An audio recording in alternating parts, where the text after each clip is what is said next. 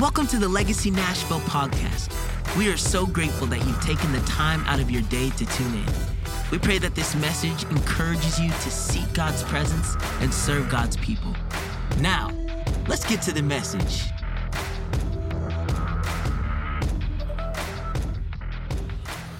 So, I'm going to continue the sermon series by any means necessary uh, by going to Matthew chapter 28. So, turn with me to Matthew chapter 28. You probably know where I'm going when you hear me say Matthew chapter 28 because that is the chapter that contains one of the greatest commandments to us from Jesus. Matthew chapter 28, verse 16 through 21 is where we're going. And that is the passage of scripture known as the Great Commission. Matthew 28. When you're there, say, I'm there. If you're not there, it's okay. We got the screen queued up for you. You can read it along with us. If you don't mind to stand for the reading of the word, we want to honor God's word together and read out loud together as a family. All right? So let's do it together. Verse 16. Now the 11 disciples went to Galilee to the mountain to which Jesus had directed them. Now you want to pay attention anytime Jesus goes to a mountain. You always want to pay attention when you see Jesus show up on a mountain because it was during the temptations Jesus was brought to a mountain. One of the greatest messages that Jesus ever gave was the Sermon on the was up on the mountain. When Jesus was transfigured and the Father spoke, This is my Son, listen to him. It happened on the Mount of Transfiguration, right? When Jesus was crucified, he was crucified on the Mount uh, called Golgotha or the Mount of the Skull, right? So we see here in this moment that Jesus is now on a mountain and he's gonna give us a really, really important message. Verse 17. And when they saw him, they worshiped him, but some doubted. All right, we're going to get into that in just a little bit. Verse 18.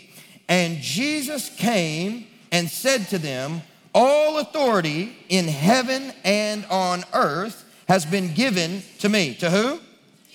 How much? Hold on, wait. How much? All. So, how much does the devil have?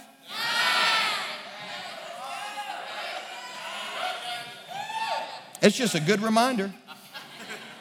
Verse 19 Go therefore and make disciples of all nations, baptizing them in the name of the Father and of the Son and of the Holy Spirit, teaching them to observe all that I have commanded you.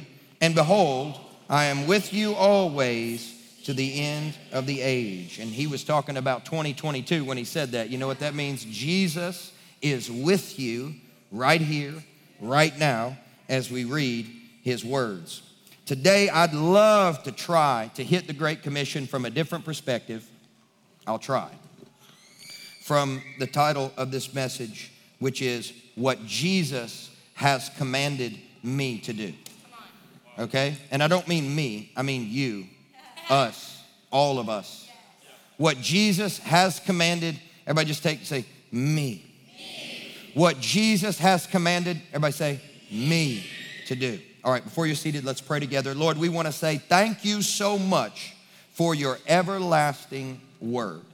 It is always powerful, it always works. And so today we ask, as we approach your word, that you would give us supernatural revelation, understanding, and insight into the Great Commission and all of its implications for our lifestyle right here, right now, in 2022 in Jesus' name. And everybody said, Amen. Amen. You can be seated. You can be seated in Jesus' name.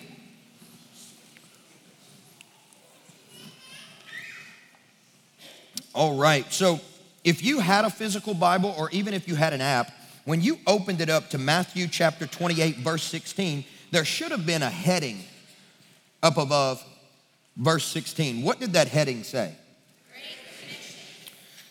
Did anybody in here have a translation that read the great suggestion? The great option. the big maybe. if you're feeling up to the task, if you're inspired, if you're motivated, if you're excited, if you're in a good season, right? We don't see any of that. We see the Great Commission. And to be clear, the commission is a command. Everybody say, it's a command. It's very important we understand this because Jesus, who is God, we're all clear on that, right? Yes. Jesus, who is God, gives a commission, everybody say a command, to his disciples. Everybody say, that's me. That's me. Go, therefore, make disciples, baptize, teach. I'm with you forever, right? So Jesus gives that to all of us, every single one of us. If we claim to be a disciple of Jesus Christ, then we are a recipient of the command referred to as the Great Commission, meaning we are all now responsible for obeying Jesus and performing the Great Commission to the very best of our ability and according to the grace we've received through Jesus Christ in our lives.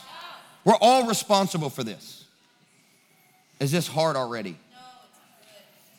because I'm going to give you some disclaimers. And in the last service, I apologized a lot because it got a little heavy handed at times. And you guys know I don't want to do that, but sometimes it just kind of goes there. And one of our elders came up and was like, hey, stop apologizing. You got to stop that. And I appreciate that. That was Franklin Cole. Of course, it was Franklin. You got to stop apologizing. Just, just just say what God told you to say. And I'm like, yeah, I want to, I'm trying, but I'm also at the same time, I'm afraid. You know, just to be vulnerable. I'm just gonna open up with some vulnerability. Is that okay with you guys? And, and here's the reason why I'm afraid. I'll tell you why I'm afraid. I've been preaching this uh, July will mark 16 years in full time vocational preaching ministry. So I'm excited about that. Thank you guys so much. That's very kind. Jesus has sustained me in Jesus' name. Thank you, Lord. For 16 years, I've been preaching. And more than any other sermon that I've preached, I have preached this. More than any other sermon, 100% with absolute surety, I have preached the Great Commission more than I have preached any other message. All right? I, I preach it all the time, still to this day. I preach it all the time. Obviously, not here, but as I'm asked to speak in a ministry school environment or a mission school environment or do a Zoom or uh, go out and, and preach at conferences, a lot of times I preach the Great Commission because it's a mandate, it's a message that Jesus has given all of us, but just I feel individually uh, a lot of conviction about preaching and declaring to God's people the Great Commission of Jesus Christ. Now, with that being said, I will tell you this. I approach this passage, especially within the context of a Sunday morning gathering, with a lot of fear. And my fear is this as a preacher, someone called by God to proclaim truth, my fear is that it would be wasteful. Know that doesn't make a lot of sense, but the reason I say that is because I have been preaching the Great Commission for 16 years. And I have so much frustration in reconciling the Great Commission with the American church. I'm gonna be honest with you, okay? Which is why I come before you like, Ooh. Holy Spirit, help us. I feel like I have talked about this forever since I'm blue in the face. I'm gonna talk about this for a much longer time, I know that, but like I have talked about this, God, and I just don't want us to leave the same. God's word always makes a difference, and I'm like, Lord, in prayer this morning, I'm like, make it matter. Don't let this just be another Sunday. Don't let this just be another sermon on something that Jesus said once upon a time. Like, let this be real. Let it impact our lifestyle the Great Commission. So I've had a hard time with this for a number of years. Uh, but one of the reasons why I have spoken on this so much is because, just in case you may have not known this about me, I was a foreign missionary for five years. Okay, so Some of you guys don't know that part of my story, but I lived in Mozambique, Africa, um, collectively for probably about a year and a half, and then in Andhra Pradesh, uh, southeastern India, uh, for the remainder, probably three and a half, okay? So altogether, probably about five years as a foreign missionary. And so we talked a lot about the Great Commission because as a missionary, a foreign missionary especially, the Great Commission is like your fuel. You know, when you get discouraged, you go back to Matthew chapter 28. And then you remember that, lo, I am with you always, even to the ends of the age. Like Jesus is with me. I'm, I'm doing the work of God. And, and one of the things I noticed as a missionary, and if you're, do we have any missionaries in here today or former missionaries or you went through DTS at YWAM or, yeah, let's give you a big hand. Well done. I need to build you up because I'm about to tear you down politely. Um, but don't think that I'm going to leave the passive, apathetic, uh, bench warming church goer alone either, because I. That's why I was apologizing because there's just something about this message. I can't do it lightly. Jesus spoke it with severity. Therefore, we have to read it with, with urgency. So, so, as a foreign missionary, um, I read this all the time. I read this with my community of missionaries. And you know what I noticed about uh, being a missionary with the Great Commission? We were the only people doing it right.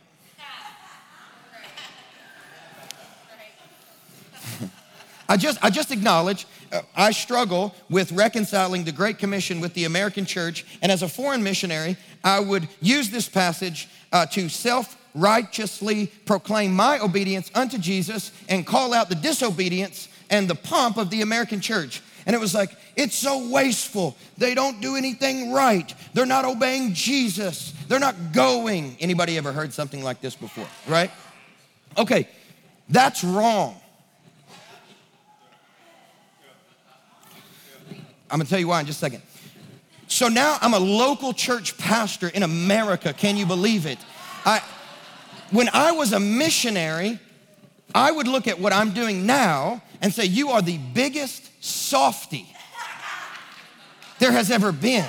You are obviously in disobedience. Like, when we first, like when our church first started to grow a little bit, my wife and I bought a house and I repented. I was like, I have a mortgage. I'm terrible. And then we got a minivan. I have a minivan. Look, I repent for having a minivan. See, because I equated the way in which I would obey Jesus and do the Great Commission was to be poor and to live in a concrete box with no indoor plumbing in the nation of India, serving the hungry and the poor and not using toilet paper. All that's true, by the way. Weird, I know, but that's missionaries for you. So now I'm, you know, I'm a local church pastor, and now I see the, the, the power of God's house. I see the power of the sanctuary. I see the power of the local church. I, I, I see um, the reality of grabbing hold of the Great Commission and performing it in this context. I see it now. But you know what I've also noticed about our community? We're also the only people doing it right. Those missionaries, man, they're totally doing it wrong. If they'd ever come off the field and get it together, they'd finally be able to obey Jesus and have an impact. And, and also, here's the thing also wrong. And so, my experiences have now given me at least a little bit of an ability to speak into both contexts. Okay? So, thank you for indulging me. But, like, I can now speak into both contexts and I can say, you know what? Here's what I've learned about the Great Commission in 16 years of full time ministry. We can all do the Great Commission. Because the Great Commission is not about being a pastor and it's not about being a missionary. The Great Commission is about being obedient. And this is the brilliant thing about Christianity is that it's so capable of being contextualized right down to an individual level. Meaning, what has God said to me? Well, we do have the written word. Jesus has said so much to us. But as I step out and I endeavor to obey him, where is Jesus calling me to go? And to whom is Jesus calling me to go? Because I am accountable to see how much of the Great Commission I can live out in my lifestyle. Because I am a disciple of Jesus. Anybody else in the room? We're all disciples of Jesus. Amen? And if you're not, we'll give you an opportunity to become one here in just a minute. But as disciples of Jesus, we all have the same responsibility, and that is to obey our God, to obey our Savior, to obey the one in whom we love. Because Jesus said, If you love me, you'll keep my commandments. Well, here is a real commandment the Great Commission. So these are just, just, I'm just being vulnerable with you guys. These are some of my own frustrations in preaching this passage. And so even as I was, you know, got up early this morning to pray, I'm like, Lord, let this not just be another day where we just talk about the Great Commission. Let us take action on what Jesus has told us to do. Each of us, yes, collectively as a community, but each of us individually. Amen? Amen.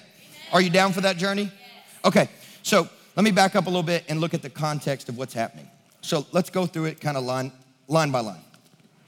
Matthew chapter 28, verse 16 says this Now the 11 disciples went to Galilee, to the mountain to which Jesus had directed them. So, what that tells me, or what it suggests to me, is that the 11 disciples, who we know are the 11 minus the 12 minus Judas, right? Are we together? Yes.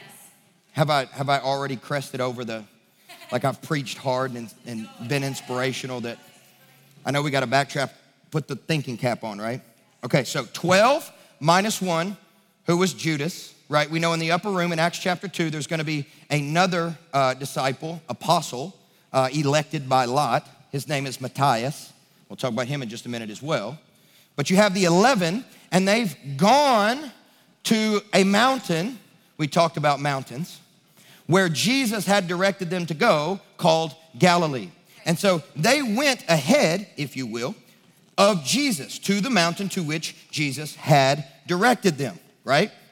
And so if you look at this passage of scripture, noticing that there are 11 people there and really read into it and really consider it, most scholars believe that this was actually the context in which Paul wrote about in 1 Corinthians chapter 15.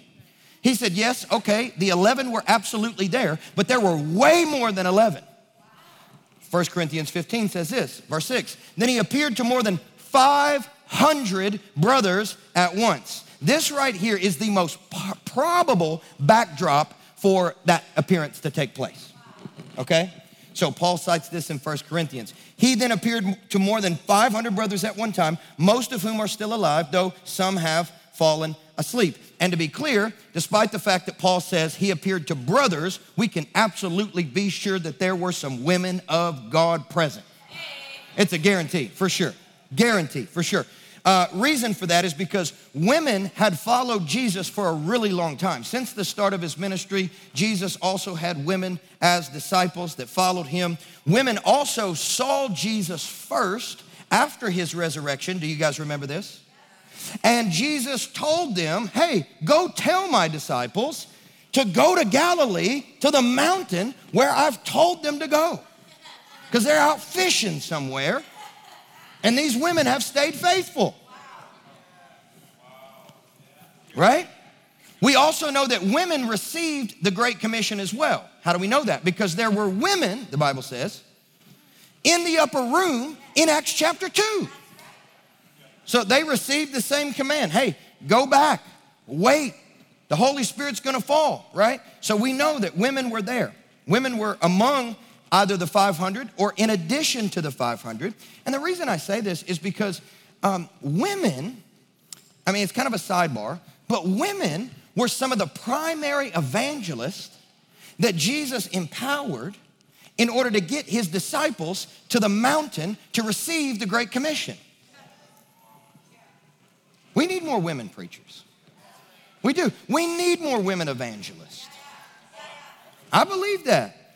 And, and here's why I say that. Because if you look at the three distinct invitations that God gave to his disciples to get to the mountain in Galilee so that he could give them the Great Commission, two out of the three were done by women. It's right there, Matthew chapter 26, verse 32. This was the only time that Jesus invited personally his own disciples, not through the women. So, this is before Jesus' crucifixion, and he tells the disciples, despite the fact that they forget because they don't understand what he's saying, hey, I'm gonna be crucified, and when I do, go to the mountain in Galilee. All right, you can look that up, Matthew chapter 26, verse 32. Then, whenever Jesus resurrected and was no longer sitting in the tomb and the women showed up, there were some angels that appeared, and what did they say? Hey, Jesus is not here. Go tell the disciples to get to Galilee. Jesus was really, really um, passionate about getting his followers to this mountain because his message was so important. That message is the Great Commission. All right, so this is all this is all alluding to the importance of this command. All right, uh, on the third occasion, when God told his followers to get to the mountain in Galilee, that was Jesus personally, Matthew chapter 28, verse 10, same chapter, where he shows up and he tells the women, Go get my guys. Bring them to the mountain in Galilee because I've got a really important message for them. All right, so, so Jesus empowers these women evangelists to gather the body of believers, if you will, and by any means necessary, get them to Jesus because Jesus has a really, really important message that is timeless and is urgent and is supreme, and he wants to make sure that everybody who follows him hears it. He wants every single person who says, I belong to you, to receive the Great Commission. All right? So, this message, the Great Commission message, we know for sure, was actually one of Jesus's last messages, which makes me think that it had to have been one of his most important. I was listening to a podcast the other day called Deathbed Confessions. It just randomly showed up on my Spotify. I listened to one episode, it was kind of weird. So I'm not endorsing it, but I, I, I thought to myself, like, huh, what people say last tends to be the most important. It's almost as if Jesus is saying, You guys have walked with me for like three plus years. If you didn't get anything else, you got to get this. I've given you tons of commandments. I've shown you how to operate in the power of God. But if you don't remember any of those parables, you got to get this charge. You got to get this commission.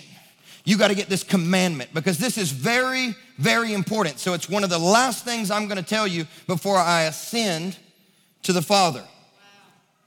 Very important, Matthew chapter 28, verse 16 through 20. So that is the context in which the Great Commission takes place. Now, if you'll indulge me a little bit longer, I would like to cite some of the scholarship around what happened when Jesus showed up, as well as suggest to you what I think happened when Jesus showed up. Are you okay with that? Okay, so we have 500 people, according to 1 Corinthians chapter 15, that showed up, 500 plus, if you will, that showed up on this mountain in Galilee. Now, they didn't have Instagram, so I don't think that they could announce, like, hey, at 2 p.m. on the 3rd of April, Sunday, 2 p.m., be at the mountain.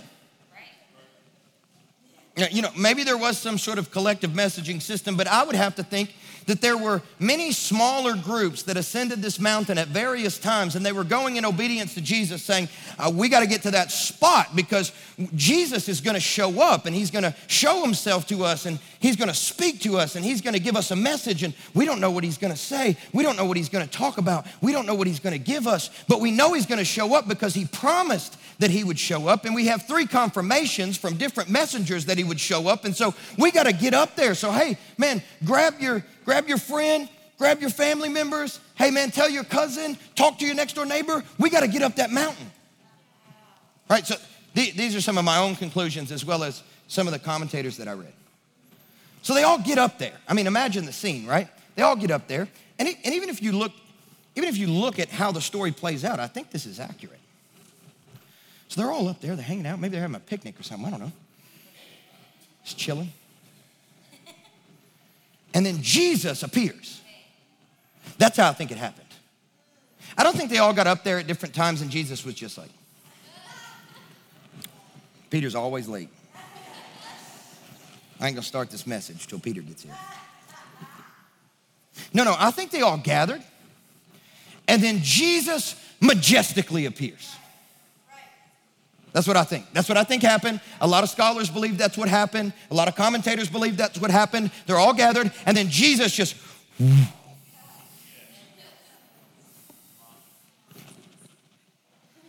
They're freaking out. You know, it's like, what? This is actually the reason why I think, all right, I think the Bible tells us that some doubted. Because if you were on a mountaintop with a community of 500 people and all of a sudden this guy just shows up out of nowhere and it's like, I'm the son of God, it's like, hold on, wait just a second. You look like that carpenter. Really? This is Jesus? We just saw him on the cross. We just heard the soldiers pronounce his death. This is Jesus. We saw him wrapped up and placed in the tomb and the stone rolled over it. This is Jesus. Like, I think that's where the doubt comes from. And I don't think the doubt was coming from the 11. I think the doubt was coming from some of the 500 because the 11 had already had encounters. Jesus had already worked to dispel the doubt of the 11 when he walked through the wall and said, Thomas, you said you wanted to touch my side? Well, put your finger in there. You said you wanted to touch my hand? Go ahead. Right? Jesus had already dispelled that doubt. So I think it was really some of the 500. I think this is further confirmation that there were more people there than the 11. So Jesus shows up and the Bible says, and they began to worship him. Come on, that's how you respond to an occurrence of the living God in Christ Jesus. Oh, you just fall on your knees, you begin to worship him, right? And, and, and the type of worship that was being given to Jesus in this moment is actually really dynamic. The Greek term here is, is the word proskuneo. You guys want to try that out? Proskuneo. All right, it's a compound word. Pros, everybody say pros, which means towards. And kuneo, guess what this word means? It means to kiss. Towards as to kiss, right? So you're, you're, you're talking about a deeply affectionate, worshipful, adoring, passionate, broken, magnificent worship. That, that's the response. Like, so that's why I think Jesus, he just shows up, man. He shows up in glory. He shows up in power. He shows up in strength. He shows up in beauty, so much so that 500 people are like, proskuneo, which is where we get our English word prostrate. What does prostrate mean? Look in the dictionary. Put your face down on the ground. Put your hands up and open. But you're open. Hey, you're my superior. You're a Lord. You're God. You're mighty. You've resurrected. And you never see another time in the Gospels when the 11 are worshiping Jesus like this pre crucifixion.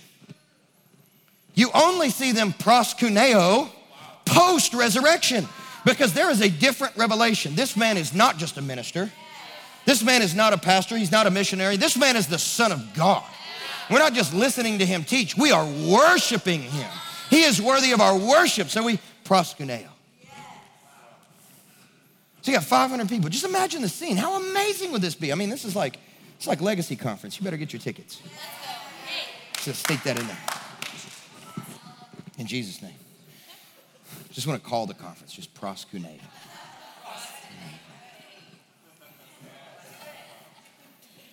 Imagine that scene. So you got all these people worshiping, and then Jesus is like, okay, you're all here. Here's the message. Now, he didn't set it up by like, it shall be called the Great Commission. So take notes. I've got four points. But see, that's what we do when we make excuses for not obeying Jesus. We just study what he says. We don't do it, we just study it Four points, the Great Commission. Yeah, I just want to make sure I got that. Okay. What does that actually mean? Okay, got that. Okay. No, Jesus was like, there is a charge, and it's for everybody that would follow me. For everybody. So if you call yourself a disciple, I'm going to give you a charge. It's called the Great Commission. Now, how do we do the Great Commission? I'm, I'm going to take you through some quick points. I'm trying to move fast. Number one is go. All right, so if you want to do the Great Commission, all right, because that's we're all accountable to. If you want to do the Great Commission, the first thing you're to have to do is go. Everybody say go. go. Two thirds of God's name is go. G O D. All right, I don't know, maybe. I'll get that a little bit later. Go. Somebody say go. go. Now, does that sound passive to you? And we can argue all day over what he meant by go, but here's what I can guarantee it is actionable. There's no way for you to obey Christ's command to you that we call the Great Commission by sitting idly and doing nothing about the faith you confess. No one is allowed to do that as a Christian. We've all received the same Great Commission. He said, Go. Everybody say, Go. Go. Go is an action. Now, this is the part that I was telling you about earlier where I'm struggling to reconcile the go of the gospel with the American church because Jesus never told the church to come and sit. He didn't say that. He didn't say, come and sit. He said, go, I send you. Jesus never told the sinner to go to church. Jesus told the church to go to the sinner.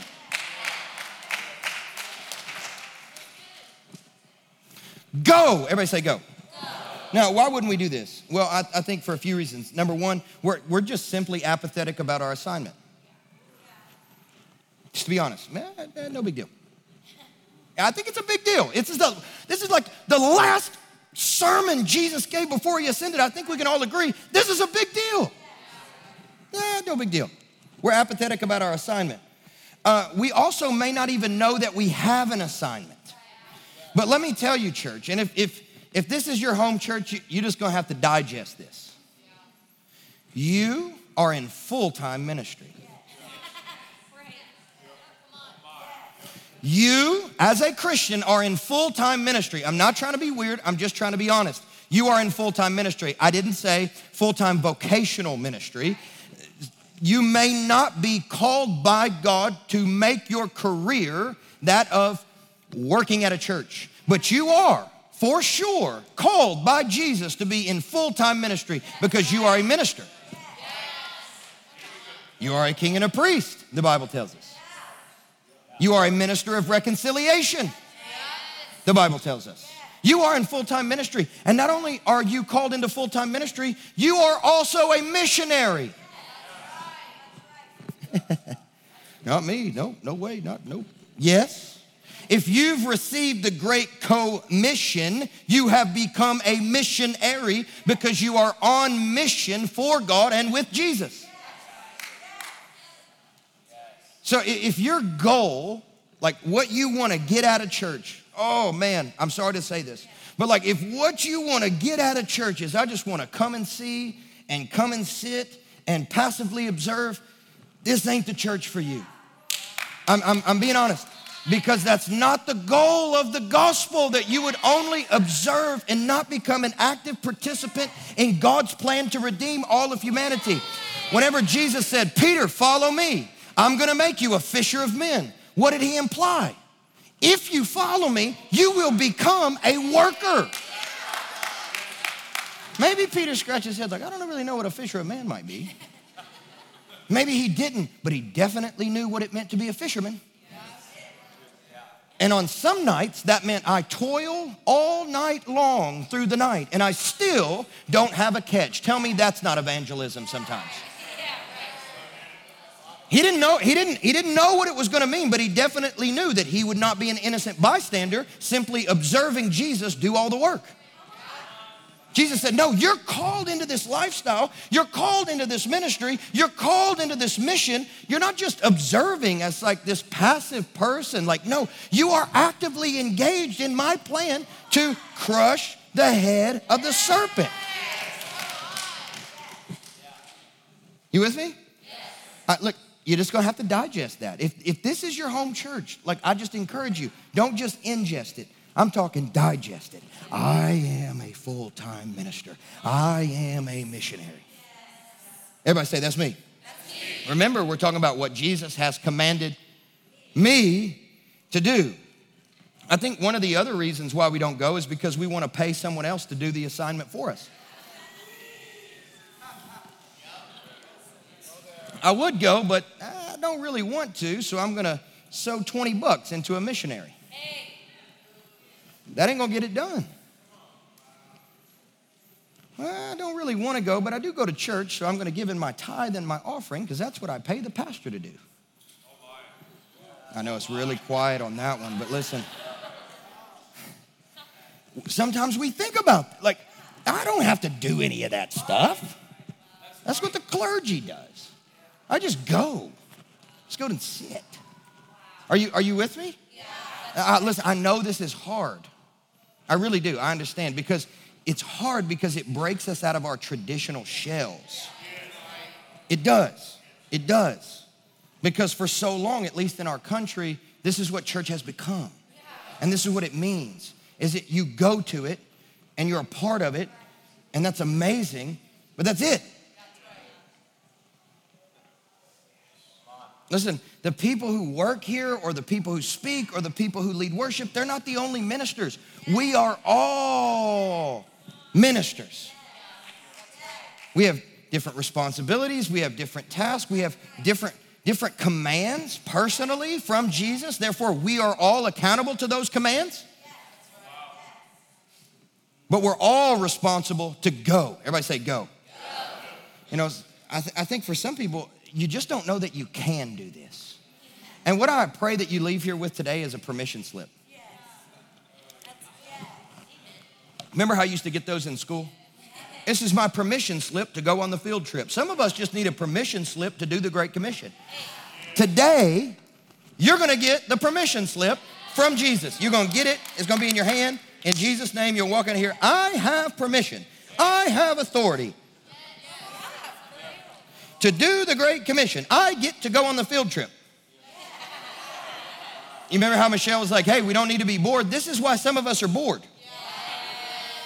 Truly, it's like we're just not doing what God told us to do, and, and then we complain to Him as though it's His fault.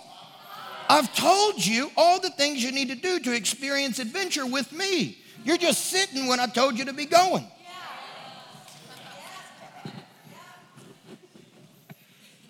Are we together? Yes. When Jesus said go, that means you're sent.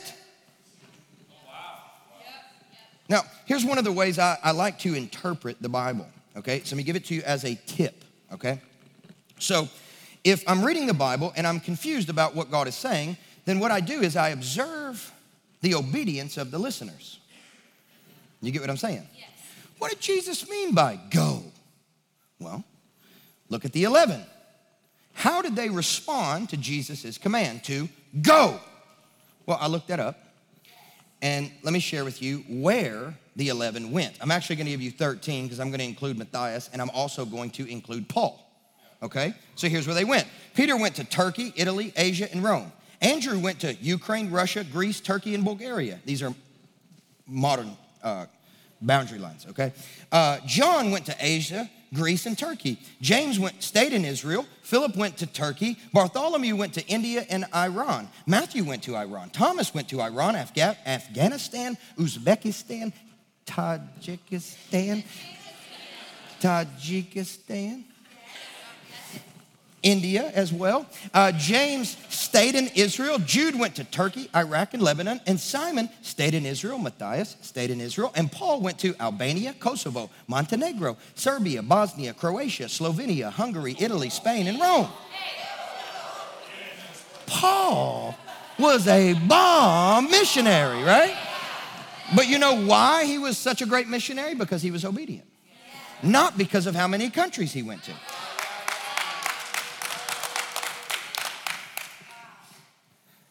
Oh, this is so good. I'm almost finished, by the way. Listen, I understand what time it is. But as missionaries, we used to compete as to who is the most radical. Well, I went to the I went to three war zones this year. Well, I'm the most radical. Well, I went to this country, therefore I'm more radical than you because you did not go. You stayed at home. You know what makes you radical? Obedience. It's not about the countries you go to. It's not about how many countries you go to. It's not about the people groups that you take pictures of and post on Facebook. It's It's not about the orphans you hug like I'm spiritual. I can do this because I was a missionary for 5 years, okay? So I'm not picking on anybody. But kinda. Here's what makes you radical obedience. Obedience. Obedience. Right? We see that some of them, they stayed in Israel. You know why? Because that's what Jesus had called them to do. Some of them, they went to several countries. You know why? Because that's what Jesus had called them to do. You can be a missionary and never leave your home country. It's absolutely possible. You know how I know? Because Jesus never preached a sermon outside of Israel. And we know he was the greatest missionary that ever walked planet Earth. He left heaven to come to earth. And so if you feel disqualified because you're like, I'm just a soccer mom, you're like me and you're like, you're repenting, I've got a minivan. You're in full time ministry, you are a missionary.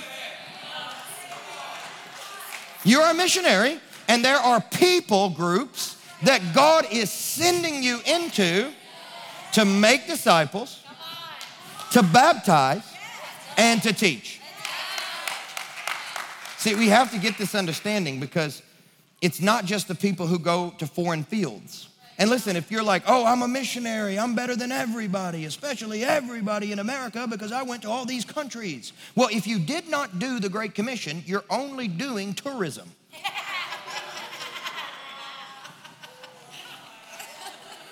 Well, I'm the most radical because I live abroad. Yes, I know it is hard to live abroad, but if you're not doing the Great Commission, you're just an expat.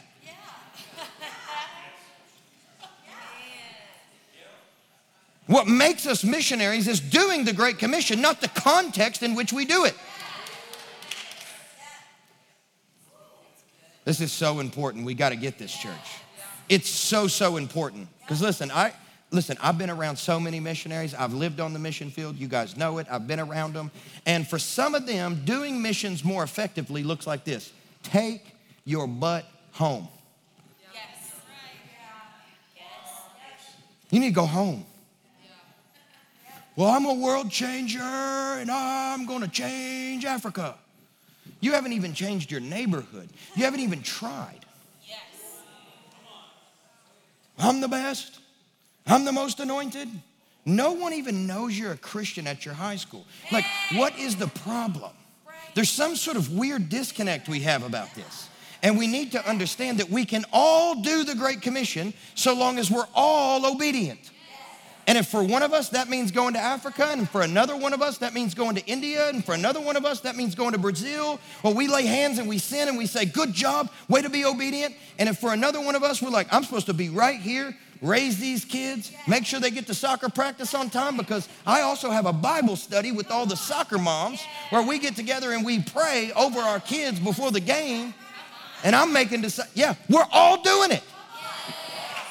We got to stop this comparison and all this gift projection as though we're more anointed than the other person because what God's called me to do is different than what He's called you to do. And in order to feel better about myself, I have to condemn what you're doing. Well, if you ever really got spiritual, you'd be doing this. Well, what if that's not what God called them to? Leave them alone. Stop.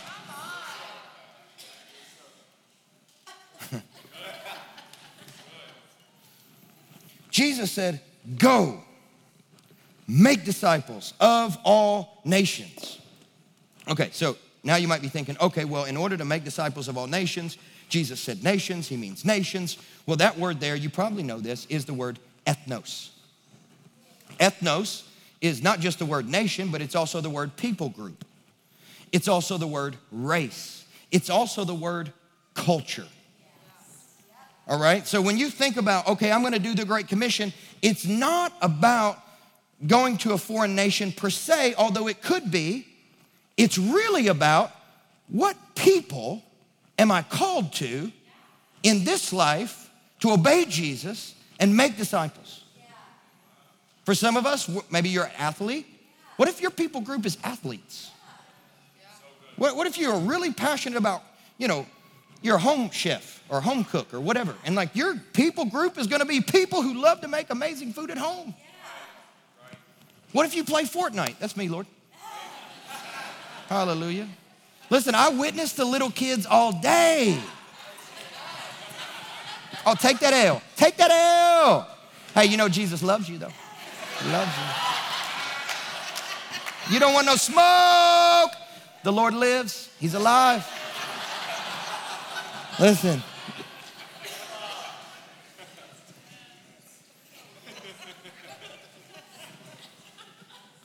When, when Jesus says go, you, you got to remember this, church. It's not just about where, it is to whom. This, this romanticism around the nations. Oh, I got to go somewhere else. I got to go somewhere else. It's, it's like this grass is greener on the other side type of mentality. I got to go somewhere else. I got to go somewhere else. Why? Why? Is it because you're trying to run away from everybody who knows the truth about you? Is it because you're trying to run away from accountability? Are you trying to run away because your preference in being covered is nobody close enough to tell you what to do?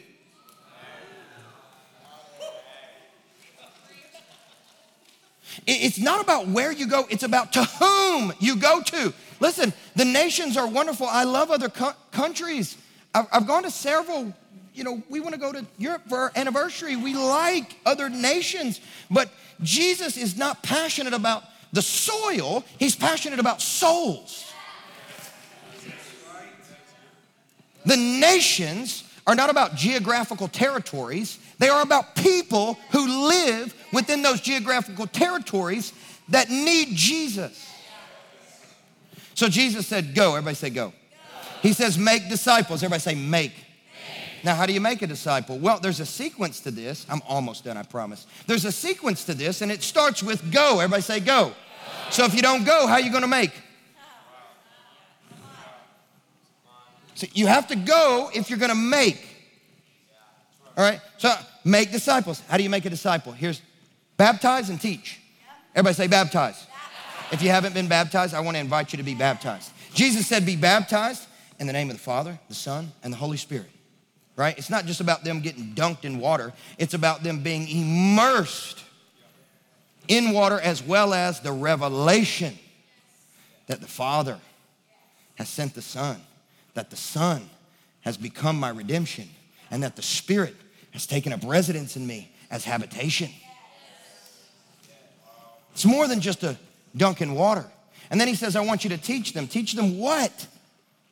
I just told you all that you're in full time ministry and you're like, I would preach, but I don't have any content. Well, Jesus gave you your content in advance, all of his commands.